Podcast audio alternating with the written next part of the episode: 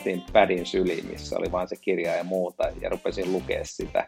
Ja sitten sit tuli vähän huono omatunto, kun ajattelin, että olisi ehkä pitänyt tehdä niin kuin ns. oikeita töitä, mutta toisaalta se oli tosi palkitsevaa sitten rauhoittua ja lukea sitä ja oppia.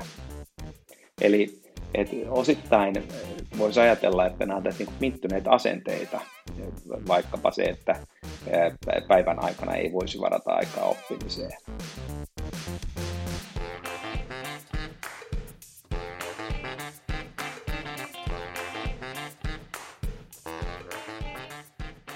Moikka siellä langan toisessa päässä. Tervetuloa jälleen oppimisen psykologia-podcastin pariin. Mä olen psykologi Hanna Siiffeen ja jälleen on tullut aika jutella uteliaisuudesta ja oppimisesta. Ja tänään mulla on vieraana Timo Lappi, sarjayrittäjä, tai voisiko sanoa sarjaoppija. Tervetuloa mukaan, Timo. Kiitos Hanna. Ilo olla täällä. Mä uteliaana odotan meidän keskustelua. Kiva kuulla. Timo, sä oot tosiaan sarjayrittäjä ja tällä hetkellä toimit terveys- ja hyvinvointiyritys Heltissä toimitusjohtajana. Ja Heltti on tosi mielenkiintoinen yritys, joka uudistaa työterveyshuollon kenttää. Ja sä oot aiemminkin ollut luomassa uudenlaista tapaa tehdä perinteistä työtä, kun sä lähdit co-founderiksi Fondiaan, joka puolestaan uudisti lakitoimistojen tapaa tehdä työtä. Ja tänään me puhutaan sekä sinusta ja mitä uteliaisuus tarkoittaa sulle – ja, ja puhutaan myös siitä, että mitä uteliaisuus ja oppiminen tarkoittaa teidän organisaatiossa, asiantuntijaorganisaatiossa Heltissä. Lähdetään heti ekkaan kysymykseen. Mikä tällä hetkellä askarruttaa, Timo, sun mieltä? Mitä asioita kohtaan saat utelias just nyt? Just tällä hetkellä mua kiehtoo kovasti erilaiset yhteisölliset palvelut. Jos miettii sellaisia palveluita, jotka saa ihmiset innostumaan ikään kuin palvelun käyttäjinä auttamaan muita, muita käyttäjiä. Ja jos mä mietin esimerkkejä tässä, niin vaikkapa Teslalla on tämmöinen Facebook-ryhmä kuin Tesla Club Finland. Jos jollain käyttäjällä on joku ongelma, niin se postaa, se ei kysy sitä tältä yhtiöltä, vaan se kysyy sen sieltä yhteisöstä ja se saa yhtäkkiä 46 vastausta. Toinen hyvä esimerkki on vaikkapa mm. Joka vuokraa veneitä ja sitten jos mä haluaisin laittaa sinne nytten ää, sitten viestin, että mä suunnittelen romanttista veneajelua illalla lähtien Helsingistä, minne mun kannattaisi mennä, niin sieltä yhteisöstä mulla on äkkiä 60 vastausta. Että jos onnistuu luomaan sen yhteisön ja saa ihmiset siihen mukaan. Vau, toi onkin kiinnostava aihe. Ja Aasin sillalla toki niin kuin myös oppimiseen liittyen toi yhteisön muodostamisen ja sen hyödyt, niin on, on kyllä tosi kiinnostava. Ja mitä liiketoimintamahdollisuuksia tähän löytyykään. Öm, otetaan sitten askel taaksepäin vähän sun työelämässä. Sä oot urana te- uralla tehnyt rohkeita hyppyjä uuteen. Esimerkiksi silloin, kun perustitte fondia tai sitten Helttiä oot lähtenyt perustaa, niin mitä ne on opettanut sulle? Tämä on muuten Hanna tosi ajankohtainen aihe, sai mut miettimään tässä, muistelemaan menneitä, kun mä valmistauduin tähän meidän keskusteluun. Tätä, se oli vähän ehkä järkytyskin mulle miettiä, että siitä on 15 vuotta tällä hetkellä, kun mä oon syyskuussa ää, aikoinaan 2006 ollut tekemässä siirtoa ää, työpaikasta, josta mä tykkäsin tosi paljon asiana toimistossani yrittäjäksi. Ää, mm. Ja Mä aloitin silloin 2006 sitten starttivaiheen fondialla ja täytyy sanoa, että se oli tosi mielenkiintoinen kokemus. Pelotti etukäteen aika paljon se ajatus, että mitä tapahtuu, kun riisutaan ympäriltä pois sen mun aiemman työpaikan Suomen tunnetuin brändi omalla alallaan ja sihteeripalvelut ja oma työhuone ja mikrotukihenkilöt ja pienen kirjakaupan kokoinen toimistotarvikevarasto – ja sitten jää sen jälkeen ihan omilleen muutaman yhtiökumppanin kanssa ja pitäisi jää ikään kuin pari tyyppiä ja pari läppäriä ja sitten ruvetaan katsoa, että saadaanko jotain aikaa vai ei. Tosi mm. puhdistava ja opettavainen kokemus. Joo. Mitkä oli sellaiset keskeiset tavalla opit, mitkä on, on sitten pysynyt sun mukana sen jälkeenkin? Yksi semmoinen juttu, minkä mä opin ja josta mä sain tosi paljon itseluottamusta ja virtaa sitten sen jälkeen pysyvästi oli se, että mä ajattelin etukäteen, että kun mä lähdin pois sieltä noin sadan henkilön organisaatiosta, jossa mä tykkäsin tosi paljon niistä ihmisistä ja mä olin osa sitä aktiivisesti mukana. Mä olin järjestämässä pikkujouluja ja kaikkea muuta. Ja mä, hmm. mä ajattelin, että se olisi ollut tosi iso menetys menettää tämmöinen yhteisö ympäriltään. Ja mua vähän pelotti se, että miltä tuntuu olla sit, jos on vain pari tyyppiä, jotka tekee töitä. Hmm. Mutta mä opin sen, että, että työkaverit on tärkeitä ja kivoja, mutta viime kädessä elämä on myös muualla kuin työpaikalla. Ja, ja se antoi mulle tosi paljon rohkeutta taas sen jälkeen miettiä sit erilaisia muutoksia elämässä, kun tietää, että, että sitten aina kuitenkin pärjää. Ja sitten on, on tosiaan ystäviä ja perhettä ja muuta, jotka sitten stabilisoi sitä, että jos työhankkeet välillä muuttaa muotoa. Mm, joo. Muuttiko se jotenkin sun tapaa nähdä itsesi oppijana? Kyllä se muutti. Mä sanoisin, että mä oon kasvanut oppijana sillä tapaa, että jos aikoinaan nuorena juristina, sitten kun mä olin asianajotoimistoissa töissä, niin toki mä ymmärsin että mä, että mä työssä koko ajan opin paljon. Se oli vähän sellainen kuin käytännön korkeakoulu, päästä tekemään kokeneempia asiantuntijoiden kanssa hommia, ja mä, mä nautin siitä tosi paljon. Sitten toinen tapa, jolla silloin opittiin, oli se, että sitten ilmoittauduttiin erilaisiin koulutuksiin tai muihin, että sitten tiesi, että lokakuussa nyt odottaa osakeyhtiölläkin koulutus yksi päivä jossain hotelliauditoriossa, sitten siellä käydään oppimassa, että sen jälkeen palataan takaisin, ja, ja ne olikin ihan hyödyllisiä. Mm. Mutta sitten voisi sanoa, että yrittäjäksi lähdettyä, niin niukkuus toi luovuutta oppimiseen. Mm. Yksi asia, mikä, mikä näkyy, että sitten kun olikin itse se kokenein asiantuntija, niin ei enää ollut ympärillä niitä, joilta oppia. Että oli pakko lähteä panostamaan itse oppimiseen enemmän. Sitten toisaalta, mm. kun sit tosiaan se niukkuus näkyi sitten myös kassassa, niin ei tullut ostettua tällaisia seminaareja. Piti miettiä, että miten mä voisin itse oppia asioita. Ja mä muistan vielä tällaisen flashbackin tota, niiltä varhaisilta yrittäjävuosilta. Me oltiin perheen kanssa reissussa ja mä olin ottanut sinne mukaan tällaisen strategioista kertovan kirjan siitä, että miten tehdään strategioita. Vähän samanlainen kirja kuin mitä mä olin aikoinaan kauppakorkeakoululla lukenut, jossa mä opiskelin oikeiksen ohessa. Mutta yksi, kaksi mä tajusin, että miten eri tavalla se kirja avautui mulle kuin koskaan aikaisemmin, koska nyt mulla oli kaikupohjaa lukea sitä strategiakirjaa, miettiä, että okei, just tollaisen ilmiön mä oon tässä nähnyt ja tota kikkaa mä voisin kokeilla ja niin edespäin. Ja, ja silloin mä mm. tajusin, mm. että miten paljon enemmän tällaista vaikka liiketoimintaan liittyvistä kirjoista saa irti, nyt kun on sitten tehnyt mm. liiketoimintaa jo verrattuna opiskeluaikoihin. Joo, joo. Niin se on vähän erilaista tarvelähtöistä oppimista, kun se pystyy liittämään johonkin ajankohtaiseen itselle tärkeäseen kysymykseen. Tuosta tulikin mieleen kysyä, että miten tällä hetkellä, jos ajattelee sun oppimista ja kehittymistä, niin kuinka paljon siitä on sellaista tarvelähtöistä tavalla strategista tai tavoitteellista oppimista, että on joku kysymys, mihin haluaa vastauksen tai että on, on asettanut jotain oppimistavoitteita ja kuinka paljon on sellaista vaan niin kuin maailman uteliasta tutkimista ja tekemistä ja kokeilua ilman, että sillä välttämättä on suoraa niin kuin funktiota tai tietää, että onko siitä erityistä hyötyä. Ja jos miettii nykyisin mun tapoja oppia ja pitää huolta siitä, että mä koko ajan kehityn eteenpäin, niin, niin mulla on muutamia tällaisia rutiineja, mitkä pyörii eteenpäin, josta mä tiedän, että mä koko ajan kehityn. Ja, ja sitten sen päällä on tällaisia ad hoc eh, oppimistempauksia, jotka voi liittyä sitten johonkin tiettyihin teemoihin. Ja, ja tämä on ollut mulle tosi tärkeä juttu, koska mua pelottaa semmoinen ajatus, että jossain vaiheessa havaitsisi, että, että päätyy ikään kuin tekemään sitä samaa vanhaa uudelleen ja uudelleen ja lakkaisi kehittymästä eteenpäin. Ja se olisi jotenkin mm. puistattava ajatus, että sitten kymmenen vuoden kuluttua olisi edelleen ne samat taidot, mitä on tällä hetkellä. Ja varmaan tässä käy niin, että sitten kun uutta oppii, niin jotain vanhoja unohtuu ja se on ihan mm. fine, mutta mun mielestä tärkeintä, että muuttuu ja kehittyy.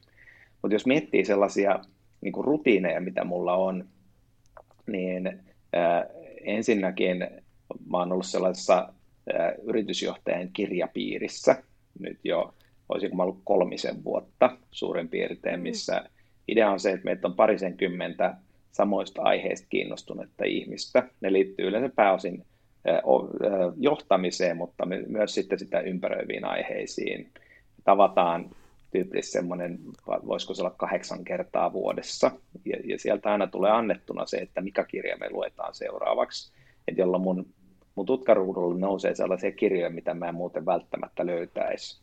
Ja sitten siinä on se hyvä, että, että näin kirjan lukeminen saa määräajan, tietää, että nyt vaikkapa sitten lokakuun kuudes päivä on seuraava tapaaminen ja siellä tästä pitäisi keskustella ja sinä on hölmöön mennä, ellei lukenut kirjaa, niin se tulee tehtyä nopeammin kuin se tekisi muuten. Ja sitten vielä kolmas, kolmas asia siinä on se, että ne keskustelut, mitä niitä saadaan aikaan, on tosi opettavaisia. Ja, ja, myös se on hyvä, että tämmöinen positiivinen paine, että ajattelee, että haluaa osallistua siihen keskusteluun, niin pitäisi miettiä, että mitä ajatuksia mulle tästä kirjasta tuli. Mm. Ja se on avannut mulle kirjojen lukemista vähän uudella tavalla. Tota, Tämä rutiini, joka pyörii sitten toinen, toinen juttu, jota mä mietin paljon oppimisen näkökulmasta, kanssa on, on erilaisia hallituspaikkoja. Ja, ja mä teen täyspäivä, tai voisi sanoa, että vähintäänkin täyspäivätyötä kasvuyrittäjänä ja toimarina Heltissä. Ja joku voisi ajatella, että, että se olisi oikein Helttiä kohtaan, että mä keskittäisin ihan niin kuin satapinnaa kaikesta tarmostani juuri Helttiin. Mutta mä oon miettinyt, että, että se, se ei olisi järkevää, vaan on järkevämpää, että mulla on, mulla on tota, muutamia hallituspaikkoja mielenkiintoisissa muissa yrityksissä. Ja, ja mä oon ajatellut, että se toimii kahteen suuntaan. Että ensinnäkin mä, mä edellytän itseltäni ja toivon, että mä pystyn kontribuoimaan niihin muihin yrityksiin sillä tapaa, että se auttaa niitä. Mutta toisaalta niissä on myös tämmöinen niin itsekäs elementti, että mä pääsen siellä altistumaan ihan muunlaiselle keskustelulle – muunlaiselle mm. tilanteelle, mm. mitä ei mun päätoimessa mä opin siellä koko ajan. Sitten vähän eri toimialoista ja erilaisia, erilaisia tapoja tehdä strategiaprosessia tai ennustamista tai muuta. Sitten oli vielä tämmöinen tota, kolmas, joka on ehkä enemmän tällainen niin määräaikainen hanke mulla. Mä oon, jo vuosia mulla on ollut tällainen niin sporttivalmentaja, joka, joka on auttanut mm. mua juoksemaan kovempaa ja pyöräilemään kovempaa ja olemaan kunnossa ja niin edespäin. Ja, ja se on, se on, sillä mä oon pitänyt yllä mun tällaista tota, fyysistä hyvinvointia. Sitten mä heräsin vuosi sitten kesällä siihen, että, että mä halusin miettiä, että miten mä voisin kehittyä ammattilaisena eteenpäin. Ja, ja mä päädyin hommaamaan itselleni coachin, sitten taas jeesaamaan mua siinä, että miten Timo kasvaa kasvuyrittäjästä johtajaksi ja johtajasta vaikuttajaksi. Ja meillä oli tämmöinen prosessi, joka mm. pyöri viime talven käytännössä. Katso, aloitettiin vuosi sitten elokuussa ja lopeteltiin alkukesästä. Ja, ja se oli semmoinen, josta kanssa koki, koki, että oppii koko ajan. Et nämä on tämmöisiä äh, niin kuin ohjelmoituja oppimisia, mitä, mitä mä oon rakentanut mun työelämään. Ja sitten sen lisäksi tulee sitten jotkut muut asiat, jossa havaitsee jonkun mielenkiintoisen ilmiön ja haluaa lukea siitä tai etsiä netistä aineistoa ja niin edespäin, jota sitten tulee ja menee. Hmm.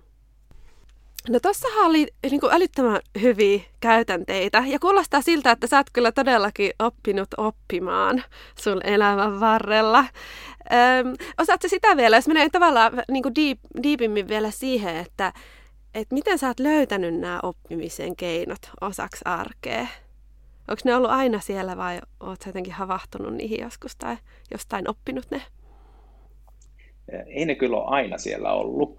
Tätä, jos miettii vielä mun taustaa oppijana, niin ihan niin kuin normitausta tietenkin koulusta.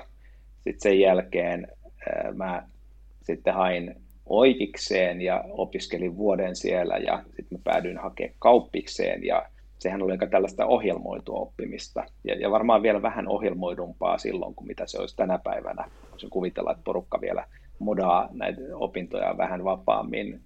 Sitten sen jälkeen, kun lähti, lähti työelämään ja asiantuntija-ammattiin, niin kyllä se, se oli niin, kuin niin täyspainoista se työelämä, että ei tullut siinä vaiheessa mieleen, että, että miten mä pidän huolta mun osaamisesta – ehkä siinä oli semmoinen jatkuva oppimisähky päällä ihan siitä, että miten, miten tehdään töitä ja miten kehitytään silloin asianajana eteenpäin ja niin edespäin. Et enemmänkin sitten tämmöinen itsensä kehittäminen ja oppiminen lähti mun mielestä mun osalta liikkeelle. Sitten taas puolestaan tämän niin kuin yrittäjäksi lähtemisen myötä. Ja, ja onko tämä ollut jotenkin tavoitteellista toimintaa, niin näin jälkikäteen ajatellen tietenkin voisi sanoa, että, että mä oon rakentanut tällaisen hienon systeemin ja tämä on täysin tavoitteellista, mutta kyllä se on enemmän syntynyt jotenkin intuitiivisesti ja ehkäpä uteliaisuudesta, mutta tota, mut toisaalta kyllä siellä on sitten taustalla kanssa ihan tällaisia taas itsekkäitä tarkoitusperiä, että haluaa pitää huolta, että, että on sellaisia taitoja jatkossakin työelämässä, joista on hyötyä, jota arvostetaan.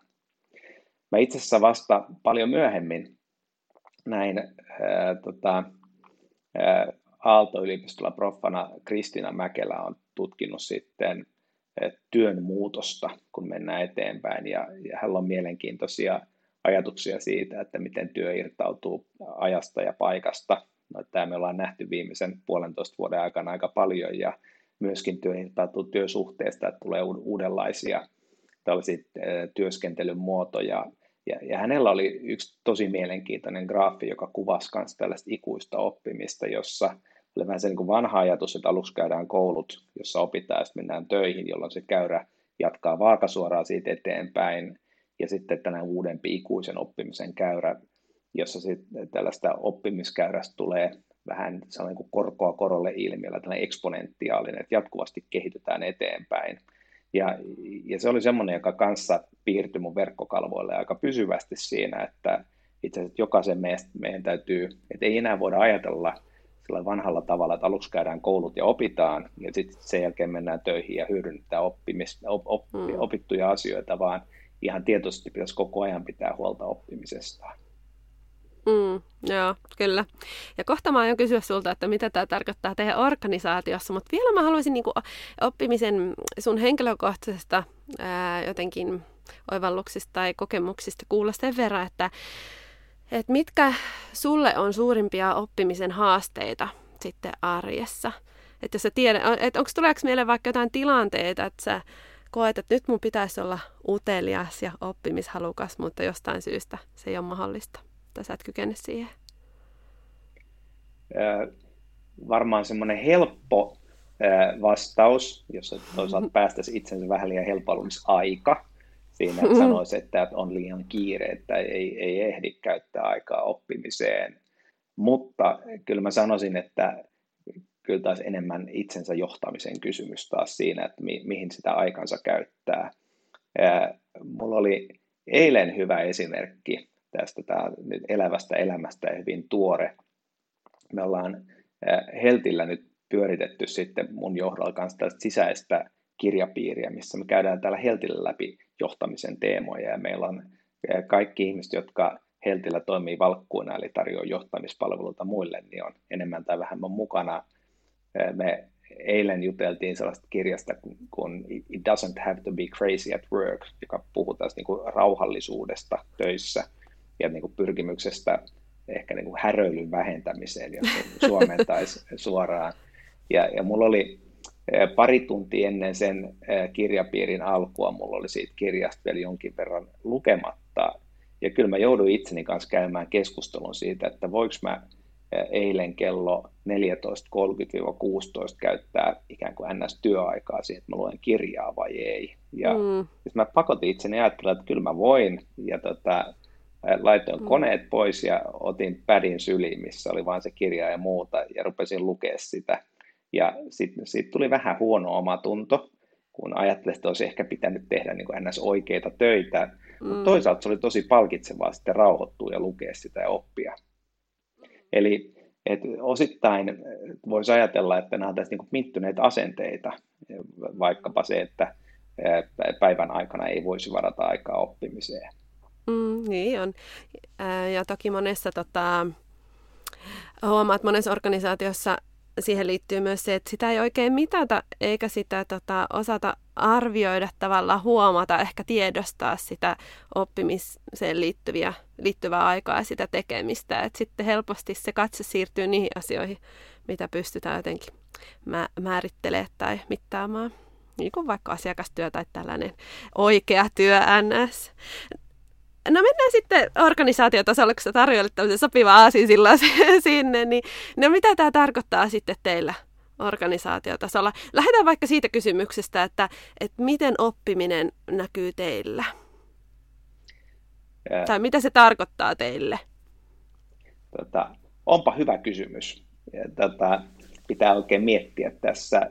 Me äh, Heltissä ollaan asiantuntijaorganisaatio. Meitä on yhteensä, jos lasketaan meidän terapeuttikumppanit mukaan, niin noin 120 äh, ajatustyön asiantuntijaa, jotka ovat erilaisia terveyden ammattilaisia, osa lääkäreitä, hoitajia, psykologeja, fyssareita, sitten taas tällaisia mun kaltaisia ihmisiä, jotka muuten autetaan helttiä eteenpäin.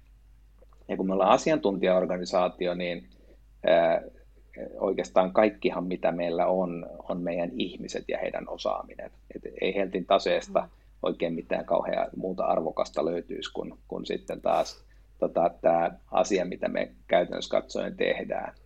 Ja, ja nyt jos miettii sitten vielä omaa näkökulmaa oppimiseen ja, ja niin kuin työelämää nyt ja se, mitä haluaa Heltissä ja muuten olla rakentamassa, niin jotenkin mua puistattaa semmoinen niin kuin vanha tällainen tota, 1900-lukulainen korporaatioajattelu oppimisesta, että sitten ää, ihmiset ajattelee niin päin, että okei, nyt mä teen tätä mun niin kuin, tylsää työtä, mutta sitten mä tiedän, että kahtena päivänä vuodessa mä voisin lähteä Ruotsin laivalle seminaariin. Ja, ja sitten se hmm. tarkoittaa sitä, että osittain vähän nukutaan siellä auditorissa ja kuunnellaan jotain juttuja, mitä muita asioita ja osittain syödään illallista ja muuta. Että se on niin kuin palkinto, jolla pääsee pois siitä työn, työn tylsyydestä.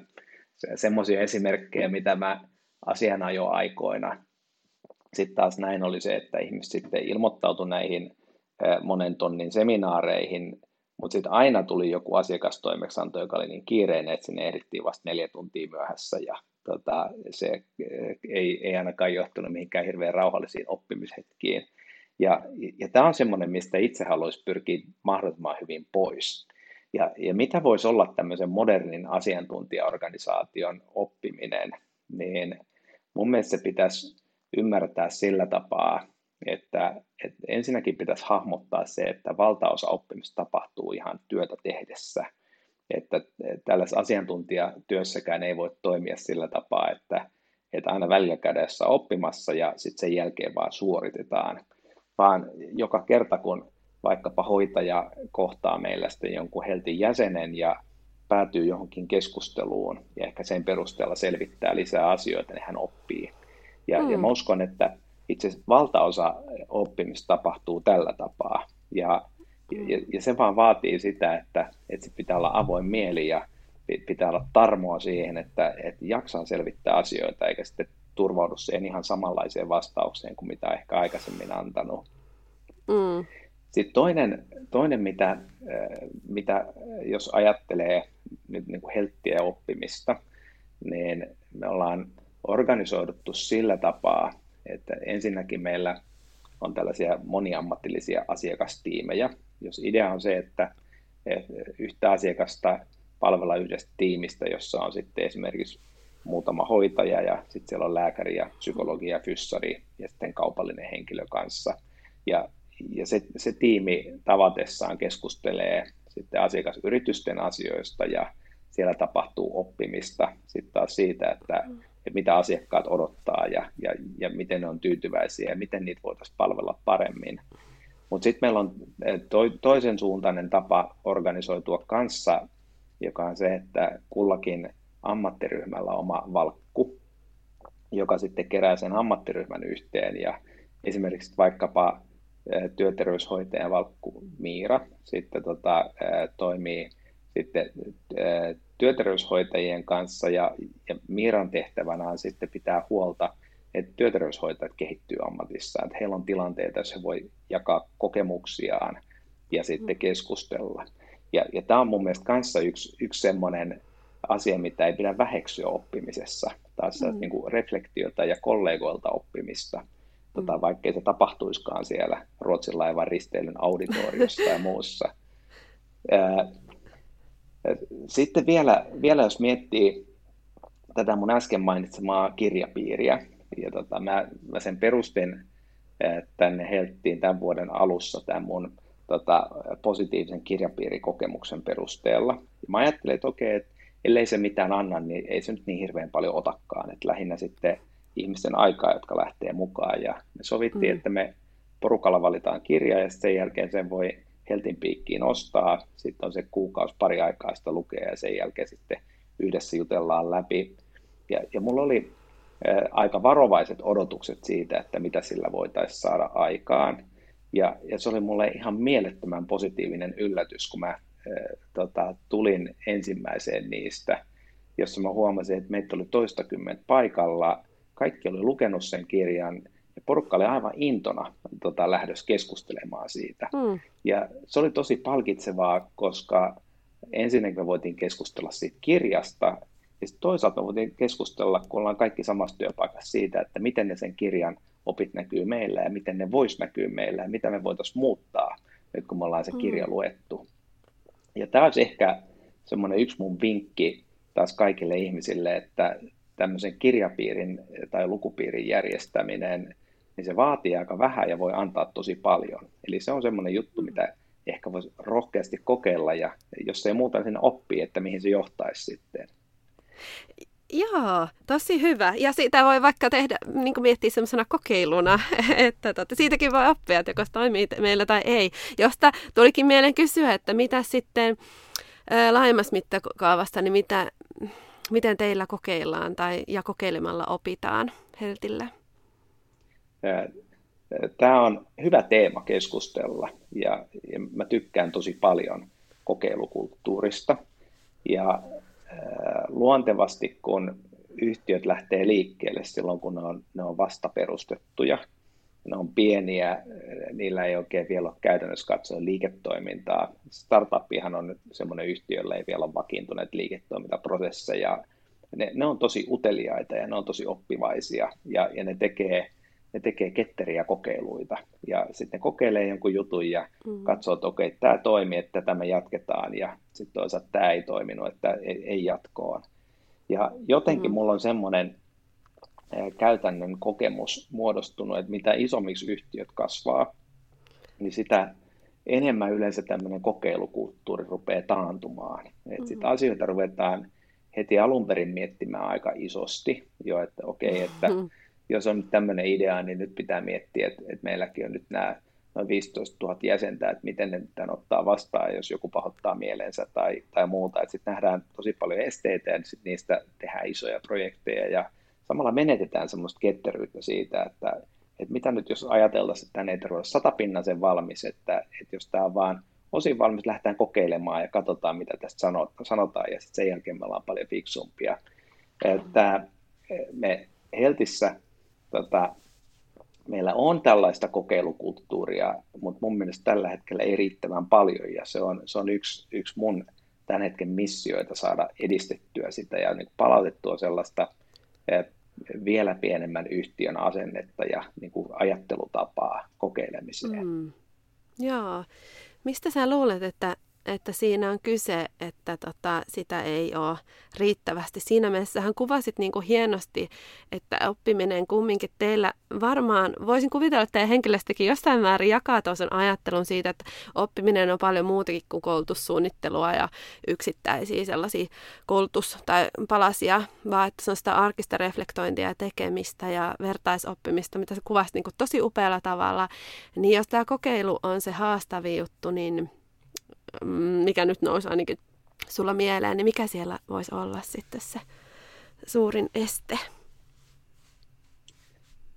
Joku mulle puhuu organisaatiokulttuureista ja organisaation rakentamisesta kiehtovalla tavalla sillä tapaa, että organisaation rakentaminen, sen kun tekee, niin pitää valita paikkansa tällaiselta janalta, jossa toisessa päässä on täydellinen byrokratia ja toisessa mm. päässä on täydellinen kaos. Ja jos pitäisi valita, että haluatko olla niin byrokraattisessa päässä vai kaoottisessa päässä. Ja, mm. ja sitten jos me ajatellaan startuppeja, niin lähtee liikkeelle mun kokemuksen mukaan sieltä täydellinen kaos päästä. Et niillä on vain muutama tyyppi, ne kaikki istuu samassa huoneessa, niin ei niiden tarvitse miettiä mitään roolijakoja ja johtamisjärjestelmiä ja muita, vaan niillä on niin kuin selkeä yhteinen suunta, minne ne menee, ja sitten ne kokeilee erilaisia juttuja tosi ketterällä tavalla.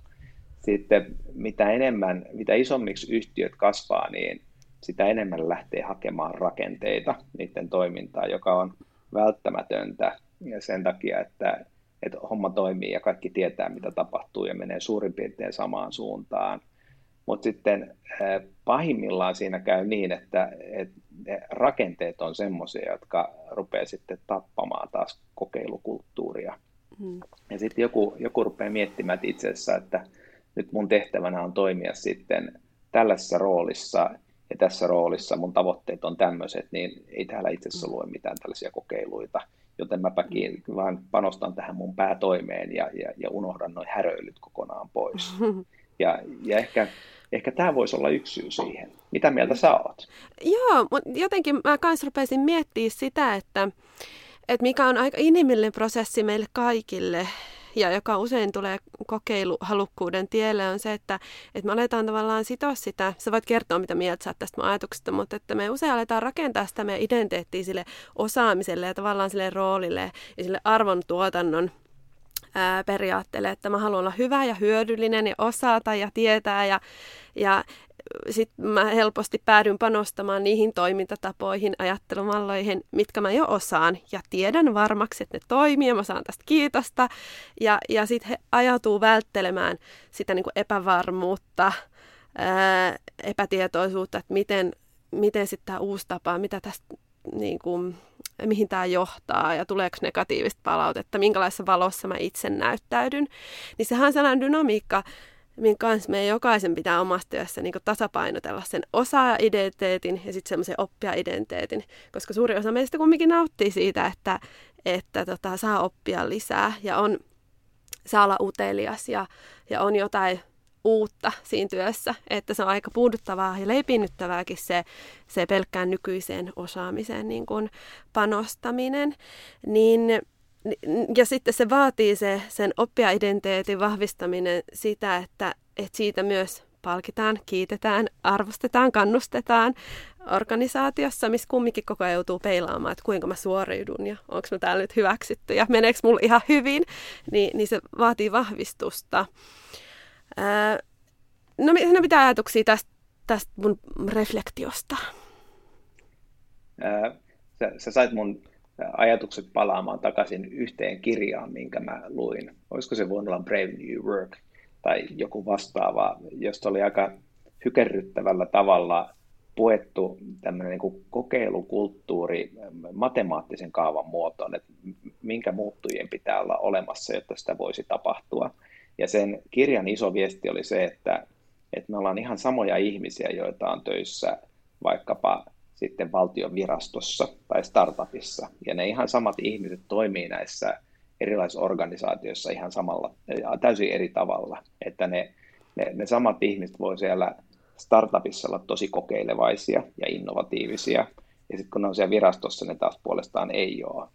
Ja, mm. ja semmoinen mun niin kuin isoin oppi taas siitä liittyy tällaisiin ehkä niin kuin johtamiseen ja, ja tavoitteisiin, mitä sä just äsken hyvin kuvasit siinä että jos me ajatellaan vaikkapa siellä virastossa töissä olevaa ihmistä, joka lähtisi tekemään jotain kokeilua omien tavoitteittensa ulkopuolelta, niin jos se kokeilu onnistuu ja, ja sitten kehitetään jotain uutta, niin ei siitä välttämättä ole mitään hyvää tiedossa, ehkä muuta kuin lisää töitä vaan.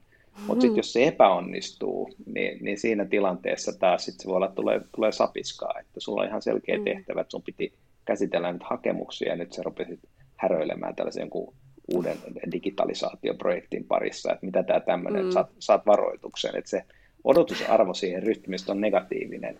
Ja, mm. ja, ja mun mielestä tästä olisikin haaste sit kaikille johtajille taas siinä, että, että miten, miten luoda semmoinen kulttuuri, joka kannustaa kokeilemiseen ja kannustaa mm. oppimiseen. Mm. Näinpä. No miten Heltillä kannustetaan oppimiseen? Ää, jos lähtee vielä liikkeelle kauempaa ja sitten lähestytään Helttiä, niin mun mielestä ne on aika mageita ne semmoiset yritykset, jossa todetaan, että, että meillä voi käyttää tietyn, tietyn työajan sitten kaikki omiin juttuihin tai oppimisiin tai, tai muuhun. Siitähän on ihan myös tutkimusta, että että sellaiset asiat, mitä ihmiset tekee sit niin kuin sisäisen motivaation ansiosta haluaa lähteä mm. tekemään jotain, niin ne, ne tulee tehtyä vielä paremmin ja ne kolahtaa paremmin mm. kuin, kuin sitten sellaiset niin kuin ulkoa tulevat asiat. Ja, ja mun mielestä tämä on semmoinen, mihin suuntaan tota, pitää päästä. Se, mm. se, mikä meillä on tällä hetkellä vireillä, on, on se, että nyt eri ammattiryhmissä niin, niin ollaan miettimässä just tätä teemaa, että miten me pidetään tota, tänä ammattiryhmänä huolta siitä, että me kehitytään, että miten me halutaan oppia. Ja, ja siinä mun tavoitteena on se, että me saataisiin esiin just tätä niin kuin työssä oppimista, sitten mm-hmm. työkavereilta oppimista, sitten saataisiin kannustettua ihmisiä siihen, että, että sitten oppimista voi tapahtua myös oma-aloitteisesti. Siihen pitää olla tarjolla työaikaa, mutta sitten toisaalta mun mielestä moderni asiantuntija ei myöskään stressannut ajatuksesta, että jos iltasella lukee jotain kirjaa, joka sivua ammattia, etteikö mm. sitäkin voisi tehdä. Ja tota, mutta sitten toki, toki myös taas puolestaan sit pitää olla valmiutta tukea sitten ihan kouluttautumista, koulutuksiin menemistä. Se, miten meillä on näkynyt koulutukset, on se, että, että kun ollaan sitten työterveystoimia, niin meillä nämä työterveyden pitkät kurssit, jotka ovat ihan viime kädessä lakisääteisiäkin, on, on yksi iso tapa, jolla sitten Heltin asiantuntijat kouluttautuu. Tyypillisesti meille tulee ihmisiä, jotka vielä ei ole niitä tehneet tai, tai voi tulla, ja, ja sitten niitä lähdetään tekemään työn ohessa.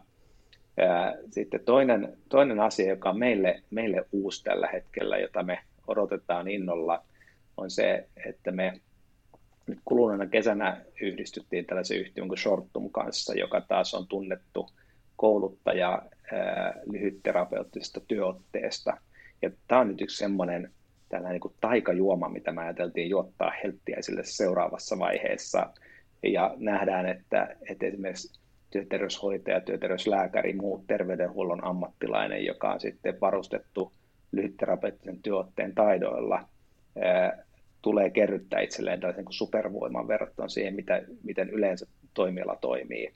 Nyt varsinkin, kun me tehdään töitä paljon ajatustyöläisten kanssa. Ja, ja tämä on semmoinen, mistä mm. tota, me meinataan nostaa meidän koko organisaation osaamistasoa ja saada porukat oppimaan uutta. Joo, toi on kiinnostavaa. Ja toi on myös niin kuin kiinnostavaa, että miten tota, sen lisäksi, että opitaan koko ajan uutta ja se on sallittua ja kannustettua, niin se, että miten opitaan tunnistaa myös sitä nykyistä osaamista ja jakamaan sitä toisille, on niin kuin kiinnostava oppimisen suunta. Että, että siinä mielessä, kun puhutaan oppimisesta ja kokeilusta ja jotenkin, niin kuin, että uteliaisuudesta eteenpäin menosta, niin saattaa unohtua välillä se, että on ihan hirveästi arvokasta jo olemassa olevaa, mikä pitäisi vaan osata huomata. Esimerkiksi, mikä toimii ja, ja mitä, mihin kannattaa panostaa ja lisätä ja mitä voisi jakaa toisillekin. Oletteko te ratkaissut sitä tämmöinen osaamisen tunnistamisen haastetta jotenkin teidän organisaatiossa? Ei olla riittävän hyvin ja, ja meillä on ollut hankkeita sinne suuntaan, että, että esimerkiksi niin kartoitetaan ja, ja sitten tehdään näkyväksi ihmisten erityisosaamiset. Esimerkiksi vaikkapa Heltin sisäiseen verkkoon siinä, että sit jos tiedetään, että jollain jäsenellä on nimenomaan tietynlaisia tarpeita, niin voidaan hakea, että kuka niihin on erikoistunut. Tämä on vasta työn alla tällä hetkellä. On puhuttu siitä, että, että sitten jaetaan kollegoiden kanssa esimerkiksi hankalampia keissejä, miten ne on ratkaistu, niin tehdään osittain – mutta se, se mikä olisi mun toiveissa, olisi taas se, että me saataisiin näistä ohjelmoilta ihan rutiineja kanssa, että missä ihmiset vois sitten ikään kuin, mun mielestä sä hyvin sanoit sen, että meillä on paljon tietoa, mutta sitten se pitäisi vaan ikään kuin paketoida jollain tapaa mm. muodon, sellaiseen muotoon, että se voi välittää kollegoille. Mm. Ja usein se on ihan yksilö itsensäkin kannalta tosi arvokasta, että oppii tunnistamaan omaa osaamistaan. Että kaikkien jopa niin kuin uteliaisuutta ja kiinnostusta herättävien aihealueiden ja oppimistavoitteiden niin kanssa, niin saattaa tulla, unohtuu välillä se, että hei, että sä osaat jo aika paljon, että hyvin menee ja sä, että jotenkin että löytyy jo sun työka, työkalupakista paljon asioita, että, että tavallaan niin kuin, tota, se on toki niin kuin hirveän hyödyllistä se osaamisen tunnistaminen, mutta se on myös aika tärkeää hyvinvoinnin ja työhallinnan kokemuksen kannalta. Siinä mielessä.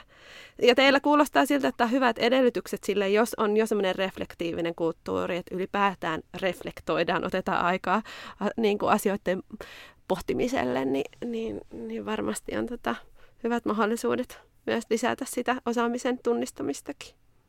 Tämä, tämä tuo mun mieleen kanssa vielä yhden tavan oppia, joka on mulle itselleni toiminut tosi hyvin.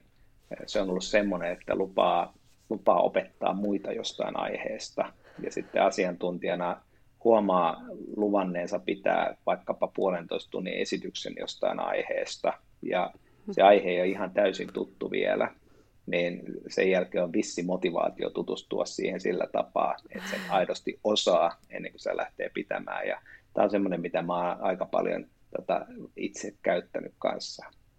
Joo, tosi hyvä. Ja se vaatii tietynlaista epävarmuuden sietämistä ja, ja tota, tosiaan sitä oppijan mindsettiä. Mä voisin Hei. kuvitella, että sun kirjakaan ei syntynyt sillä tapaa, että sä pelkästään istuit alas ja kirjoitit, kirjoitit kaiken osaamassa, vaan sä opit aika paljon siinä samalla, kun sitä teit. No ei missään nimessä syntynyt sillä tavalla. Että, ja se oli just nimenomaan tota, oikein alleviivattuna vanhan osaamisen ja uuden oppimisen semmoinen suloinen liitto, että niitä siinä yritettiin yhdistää. Ja, ja se oli yksi, yksi mielenkiintoinen oppimismatka kyllä.